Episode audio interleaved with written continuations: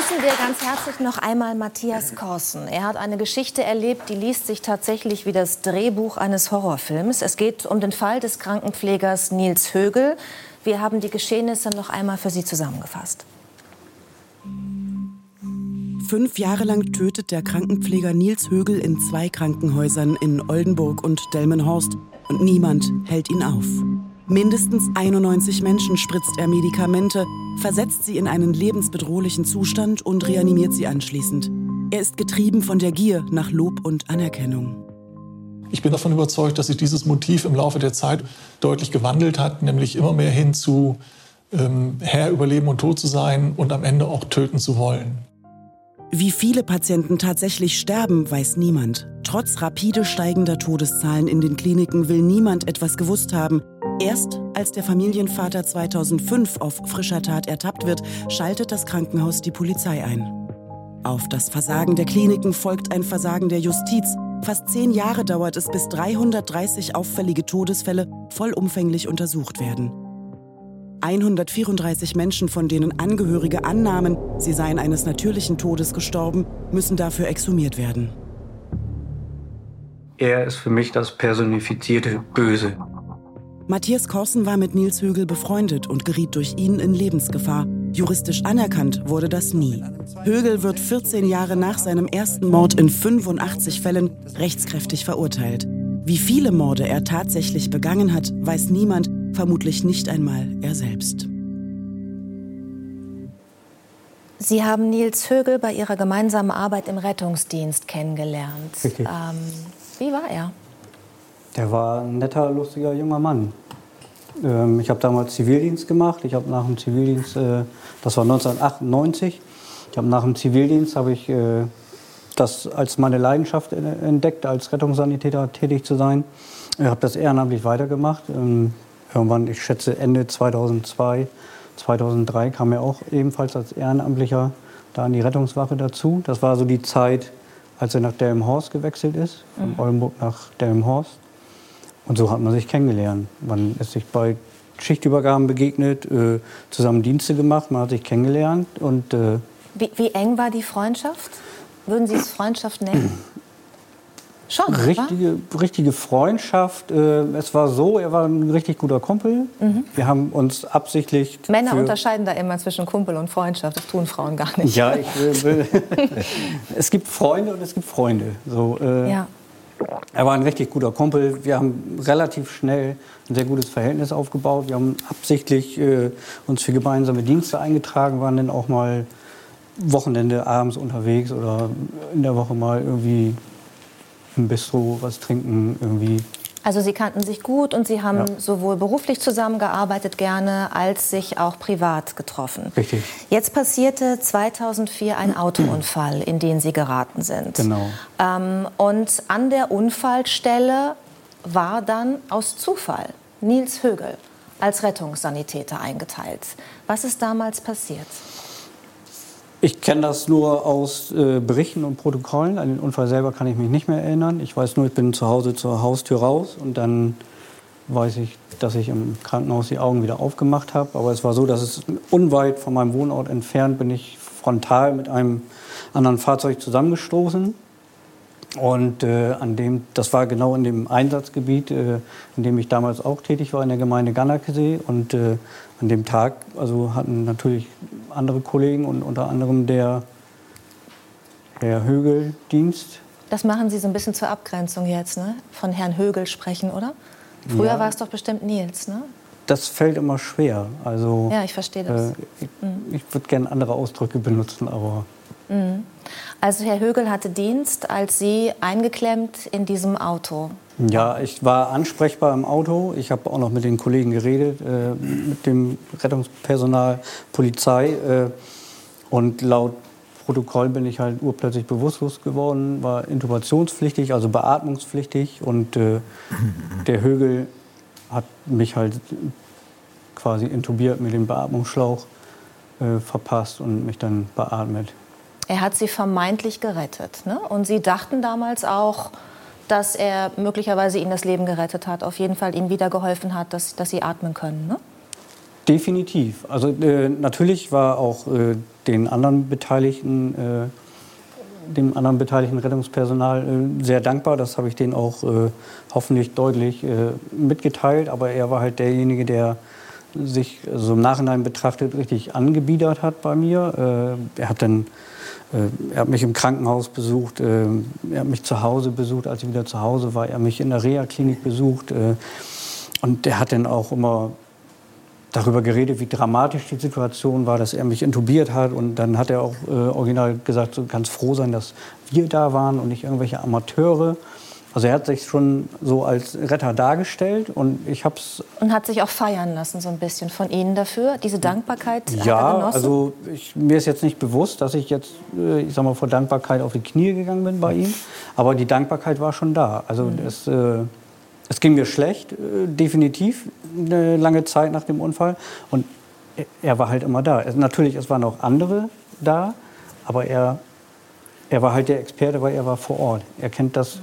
Wir halten dann noch mal fest, dass Sie zu diesem Zeitpunkt noch nicht ahnen konnten, dass ähm, das kein Rettungsversuch von Nils Högel war, sondern ein Mordversuch, was da passiert ist.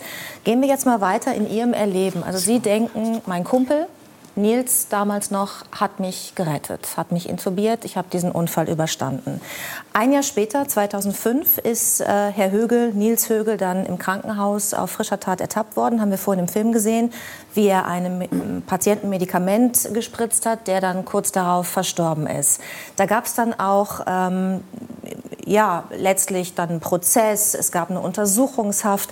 Haben Sie da in irgendeiner Form Verdacht geschöpft? Überhaupt nicht. Also, ähm, also gegen ihn oder auch was Ihre eigene Situation mit dem Unfall angeht? Nicht ein Stück. Also da bin ich im entferntesten nicht drauf gekommen. Ich habe das äh, irgendwie am Rande verfolgt. Äh, mir ging es damals selber äh, körperlich noch nicht so gut. Äh, ich hatte massive Einschränkungen durch den Unfall. Ich hatte auch seelische, psychische Probleme. Das war eine Zeit, wo es mir richtig schlecht ging. Und äh, das war so ja, so beiläufig. Ich habe mich oft mit ihm darüber unterhalten, aber er war ja auch einer, der sehr redegewandt war und äh, hat dann immer schnell wieder das Thema auf mich gelenkt. Und äh, ich war froh, dass irgendjemand da war, der mir zugehört hat. Und äh, damit hatte sich das Thema immer erledigt. Und ich habe eigentlich immer gedacht, so, naja, das, das wird sich irgendwie aufklären. Also das wird sich im Sande verlaufen oder da wird nichts bei rüberkommen. Ich habe mich nie ernsthaft mit dem Gedanken beschäftigt, dass da irgendwas dran Dass er Ihnen hätte was antun können nee, oder anderen. Nee. Sie haben ihn dann sogar bei sich aufgenommen, als er aus der Untersuchungshaft rauskam, weil er hatte dann Probleme mit seiner damaligen, ich weiß nicht, Partnerin, Frau, wusste nicht wohin. Sie haben gesagt, er kann ein paar Tage bei Ihnen wohnen, wollten auch was zurückgeben. Er hatte Ihnen damals geholfen. Wie haben Sie ihn erlebt in dieser Zeit? Hatten Sie das Gefühl, dass er da hadert, dass er das Gefühl hat, jetzt kommt raus, was ich alles an Taten ähm, hinter mich gebracht, was ich, was ich alles verübt habe, was ich Böses getan habe? Nee. Weil jetzt wurde ja ermittelt, ne? Nee, in der Zeit hat er eigentlich eher so die Opferrolle übernommen. Mhm. Das heißt, äh, der hat äh, gerne mal einen getrunken, hat viel rumgejammert, äh, ich, viel in seinem Selbstmitleid zerflossen. Und äh, da kam also auch nichts so von ihm so von wegen, ich habe mal Scheiße gebaut oder äh, das war alles immer nur er ist derjenige, der, der darunter zu leiden hat. Wie haben Sie sich gefühlt in dieser Zeit, als er Wand an Wand mit Ihnen in einer Wohnung geschlafen hat? Das muss ich eigentlich zweimal erzählen. Also, weil es gibt ja einmal die Zeit, wo ich unwissend war, mhm. was damals passiert ist. Genau, von der ist. Zeit rede ich jetzt. Äh, mhm. Das war, ich konnte das nicht zuordnen. Ich habe mich schlecht gefühlt. Also die, der erste Tag oder die erste Nacht, das war wie so eine Männer-WG. Wir haben Pizza bestellt, äh, wir haben Fernsehen geguckt und irgendwie waren wir die ganze Nacht wach. Und äh, das war eigentlich noch ähm, relativ locker. Ähm, ich bin dann auch zur Arbeit gegangen und dann bin ich halt, wenn ich nach Hause gekommen bin, waren Jalousien waren runter und äh, er ist dann halt in seinem Selbstmitleid zerflossen. Und äh, ich habe aber mal irgendwie das Gefühl gehabt, dass er dass der nicht stört, aber dass er ein Fremdkörper ist. Und ich habe mich schlecht gefühlt, aber ich konnte das nie zuordnen. Ich habe immer gedacht, ja gut, das ist eine Ausnahmesituation. Jetzt äh, ist er hier bei dir in deiner Wohnung, äh, du wohnst nicht mehr alleine und äh, das wird sich alles, äh, ist ja nicht für immer und das wird sich ja auch alles wieder irgendwie aufklären und dann hast du deine Ruhe, aber das äh, ich habe da schlaflose Nächte gehabt. Äh, ich habe dann immer überlegt, was, was stimmt nicht. Ich habe mich also auch körperlich dann schlecht gefühlt. Ich habe dann so ja, Herzrasen gekriegt nachts und äh, also immer totale Anspannung.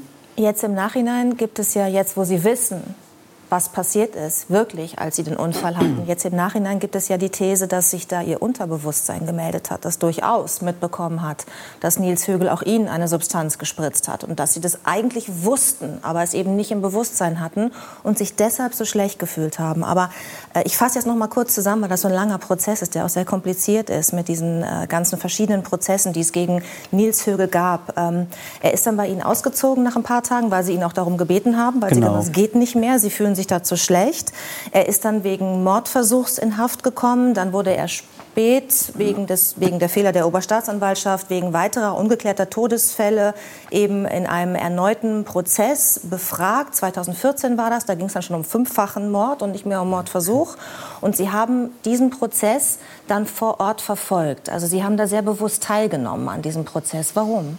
Ich war 2000, der letzte Prozess 2019 war ich ein einen Prozesstag da, weil ich hatte, ja, ich hatte, wenn ich so zurückblicke, hatte ich eigentlich von Anfang an immer schon so, ich sag mal, einen unheimlichen Selbsterhaltungstrieb.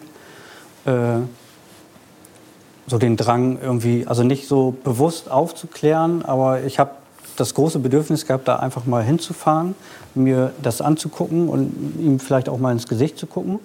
Und, äh, aber so Gott wollte, hat vor mir ein Riesenschrank gesessen, sodass ich ihn den ganzen Prozesstag eigentlich gar nicht sehen konnte. Ich musste mich immer sehr verbiegen, wenn ich ihn einfach mal angucken wollte.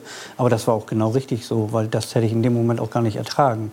Ähm, aber ich hatte das unheimliche Bedürfnis, auch an diesem Prozess einfach mal teilzuhaben, mhm. auch, auch wenn ich da keine Rolle gespielt habe, äh, keine Aussage tätigen musste, aber ich mhm. musste daran teilhaben. Aber Sie wussten zu dem Zeitpunkt immer noch nicht, dass es was mit Ihnen zu tun hat, mit Ihrem Unfall. Ne? Da kommen wir jetzt hin. Ähm, zehn Jahre nach Ihrem Unfall, nachdem der Unfall passiert war, wo Sie intubiert wurden, da gab es einen Anruf der Polizei. Und das war die ganz überraschende Wende. Und alles ergab plötzlich für Sie wahrscheinlich einen Sinn. Was war das für ein Anruf? Tja, da klingelte wie aus dem Nichts äh, das Telefon. Ähm, ich bin dann eigentlich wie üblich, ich habe eigentlich selten meinen Namen genannt, immer nur Hallo gesagt. Mhm. Und dann äh, ich, meine ich, dass dir jemand gefragt hat, äh, hier ist jemand äh, von der Kriminalpolizei der im Haus, äh, ob sie mit Matthias Korsen spreche. Dann habe ich noch, irgendwie aus Scherz gesagt, ja, kommt drauf an, worum es geht. ähm. Immer gut, wenn die Polizei anruft, erstmal. Ne? Ja. Ich guck mal, ob er da ist. Ja. ja. Ich hatte halt pauschal schlechtes Gewissen. Und äh, ja, man hat mir dann eigentlich ganz salopp erzählt äh, oder gefragt, ob äh, ich mich an meinen Unfall erinnern könne. Ähm, na klar, das äh, vergesse ich ja nicht. Und ob mir die Geschichte mit dem Krankenpfleger in der im Haus was sagt. Und äh, dann habe ich halt so frei rausgesagt, so, na klar, also ich kannte den ja. Also, das wusste die Polizei zu dem Zeitpunkt gar nicht. Nee. Ne? Die hatte sie angerufen, weil es da eben genau. eine Verbindung gab. Rettungssanitäter, Unfall. Ne? Die wussten nicht, dass sie befreundet sind, dass Richtig. er bei ihnen gewohnt hat, dass sie das verfolgt haben. Das kam erst später. Mhm. Und äh, dann haben die halt äh, gesagt, ja, wir wollten ihnen auch nur mitteilen, die sind äh, Bestandteil einer Ermittlungssache und zwar als Opfer eines Mordversuchs. Ja, moin, habe ich so gedacht. Also ja, also ich, ich, wusste gar nicht, was ich, was ich denken soll. Das war totale Leere. Also man hat mir dann gesagt, dass sie erst noch, äh, dass sie das sehr interessant finden oder äh, dass ich den kannte und dass er bei mir gewohnt hat, weil das habe ich so in einem Atemzug erwähnt. Und dass sie sich dann noch mal melden wollten, weil die gern mich als Zeuge vernehmen. Mhm. Weil die ja so jeden Strohhalm greifen wollten, den sie kriegen konnten. Und äh, damit war das Gespräch eigentlich auch beendet. Bevor wir jetzt weiter darauf eingehen, wie Sie sich danach gefühlt haben und wann Sie diese Puzzleteile dann zusammensetzen konnten, auch mit Hilfe der Polizei, würde ich jetzt gerne noch einen Gast bei uns im Publikum begrüßen, und zwar den Polizeiinspektor Arne Schmidt, der die Sonderkommission Cardio leitete und ohne dessen Ermittlungen die Wahrheit in Matthias Korsens Fall nie ans Tageslicht gekommen wäre. Guten Abend, schön, dass Sie bei uns sind. Guten Abend.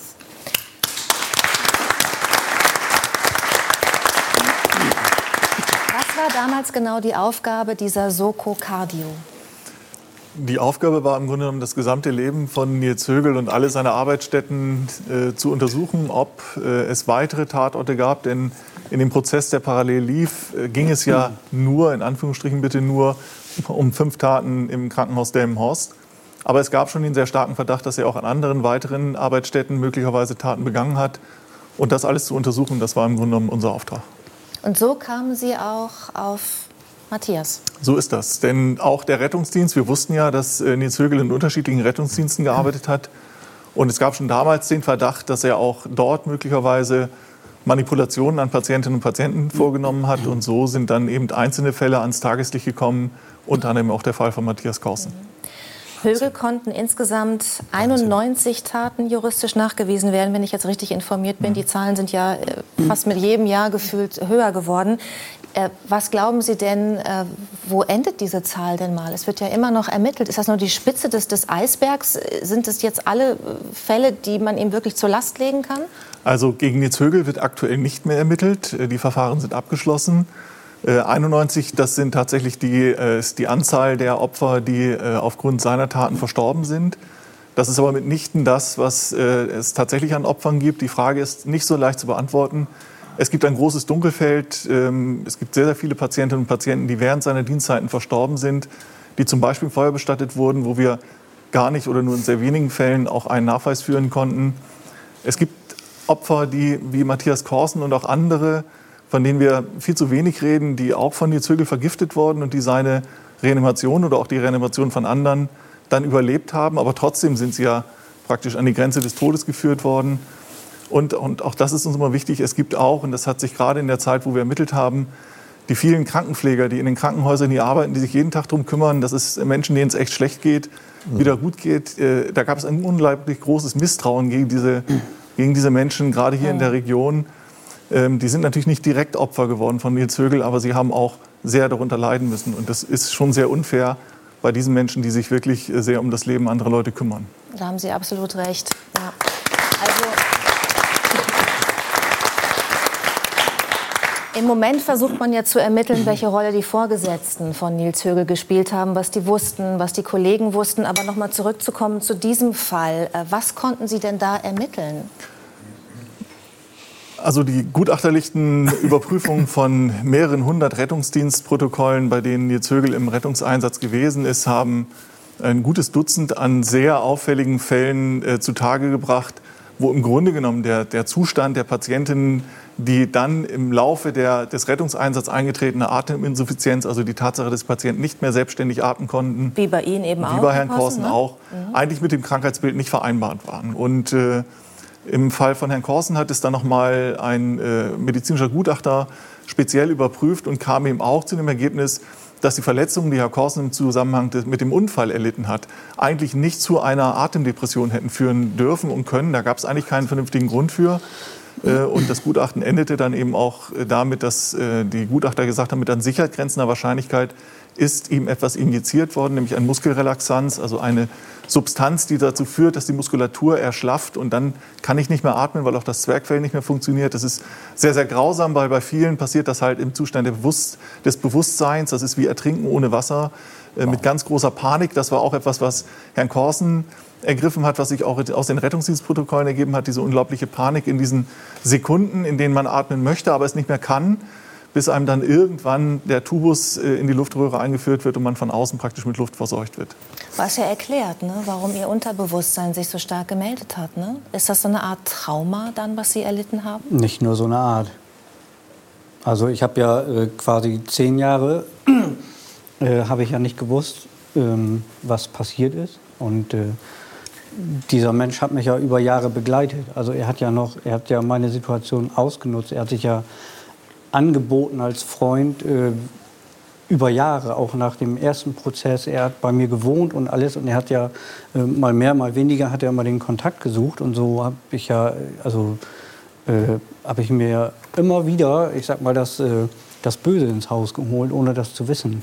Mhm. Und es gab halt Situationen in den zehn Jahren vom Unfall bis zum Anruf der Polizei, wo, äh, wo, ich, wo ich nie irgendwie eine Erklärung hatte für Gefühle, Entscheidungen, die ich getroffen habe, Verhaltensweisen, wo ich dann im Nachhinein wirklich durch filigrane Puzzlearbeit irgendwie äh,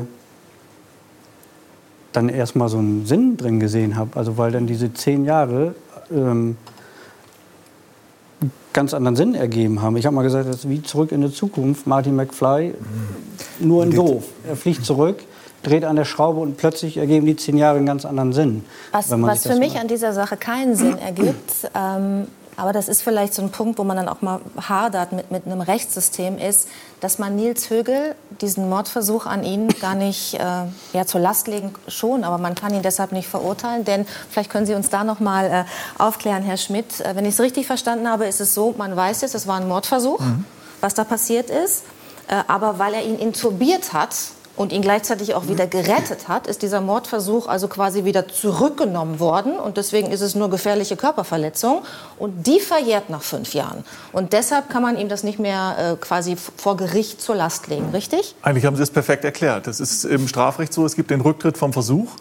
Und äh, das Injizieren dieses äh, Muskelrelaxanz war definitiv ein Mordversuch, weil wenn man nichts macht danach, dann stirbt der Mensch. Und, äh, aber äh, der Täter, in dem Fall Nils Högel, hat durch sein eigenes Handeln dafür gesorgt, dass der Tod nicht eingetreten ist. Damit ist er vom Versuch des Mordes zurückgetreten. Und dann bleibt in Anführungsstrichen nur die gefährliche Körperverletzung über. Und das ist ein Delikt, das nach zehn Jahren vergeht. Aber Judith, darf ich mal sagen, was wahrscheinlich viele jetzt denken, die uns äh, zuschauen, neben dem Entsetzen, wirklich abgrundtiefen Entsetzen über diese Mordtaten und Mordversuche, dieses Massenmörders. Äh, was eine Sendung für sich sein müsste, ist, wie Behörden das Jahre, Jahrzehnte irgendwie mitgekriegt haben und nicht eingehend untersucht haben, sodass es immer weitergehen könnte. Das ist etwas, wenn mir das vorher einer geschildert hätte, ich hätte das in Deutschland für undenkbar gehalten. Ja, das ist eine Sache. Ich möchte erstmal Danke sagen an Sie, Herr Schmidt, dass Sie uns das hier erklärt haben. natürlich absolut recht. Ähm, jetzt haben wir Herrn Carson hier. Wie geht es Ihnen damit? Also ich möchte mal betonen, mir geht es heute gut. Also ich meine jetzt mit der Situation, dass Sie wissen, man kann diesen Mann für das, was er getan hat, jetzt nicht so. mehr belangen, weil einfach die Verjährungsfrist jetzt mal abgelaufen ist. Ich finde das eigentlich ein Skandal sondergleichen. Es ist, natürlich ist es gut, wenn man irgendwelchen Menschen, die eine Tat begehen aus dem Affekt oder weil sie betrunken waren, also denen die Möglichkeit gibt, äh, wie sagt man so schön, eine goldene Brücke zu bauen, dass sie wieder ins Leben zurückkehren. Aber in, in meinem Fall äh, da fehlt mir so ein bisschen so die menschliche Bemessungsgrundlage. Also ja. das hat er weder aus dem Affekt getan, noch, äh, noch bin ich ihm zufällig, ja, ich bin ihm zufällig über den Weg gelaufen. Äh, das war ja nun mal Schicksal, dass wir uns da begegnet sind. Aber er hat im Vorfeld, hat er hunderte Menschen umgebracht. Er wusste genau, was er tut. Er hat seine äh, wie wurde mal erwähnt, er hat seine Choreogra Choreografie hat er äh, geübt, äh, er hat äh, verschiedene Medikamente benutzt, er, er, hat genau gewusst, was er tut und hat er auch genau bei mir genau gewusst, was er da macht. Er wusste, was er gibt, er wusste, was passiert. Und kommen wusste, wir mal weg von ihm, weil ich finde, so viel Sendezeit hat er gar nicht verdient. Ja, das stimmt. Ähm, kommen wir noch mal zurück zu Ihnen. Wie geht es Ihnen damit? Können Sie Menschen vertrauen seitdem? Es geht wieder. Also das, äh, er hat viel zerstört, gerade was äh, medizinischen Bereich angeht.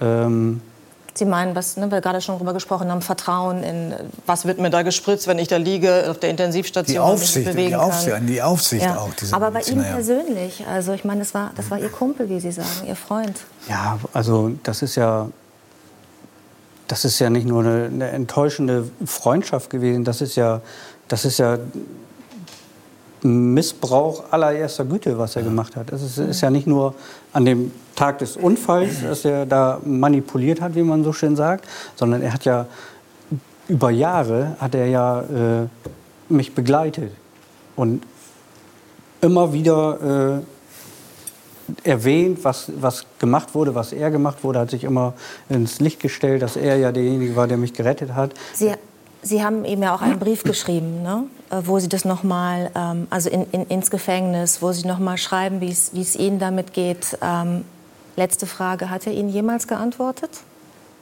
Gott sei Dank nicht. Ja. Also ich hab, es gab Zeiten, da habe ich auf den Postboten gewartet. Natürlich schreibe ich so einen Brief mit der Erwartung, dass irgendeine Reaktion kommt. Äh, aber Gott sei Dank hat er es nicht gemacht, weil was soll ich ihm denn glauben? Es ist ja egal, was er sagt. Äh, ich schenke ihm keinen Glauben. Er hat unter Beweis gestellt, dass er ein notorischer Lügner ist. Ähm, Also selbst eine Entschuldigung könnten Sie ihm gar nicht abnehmen. nicht ansatzweise. Dankeschön, dass Sie darüber bei uns gesprochen haben. Sehr gerne. Vielen Dank.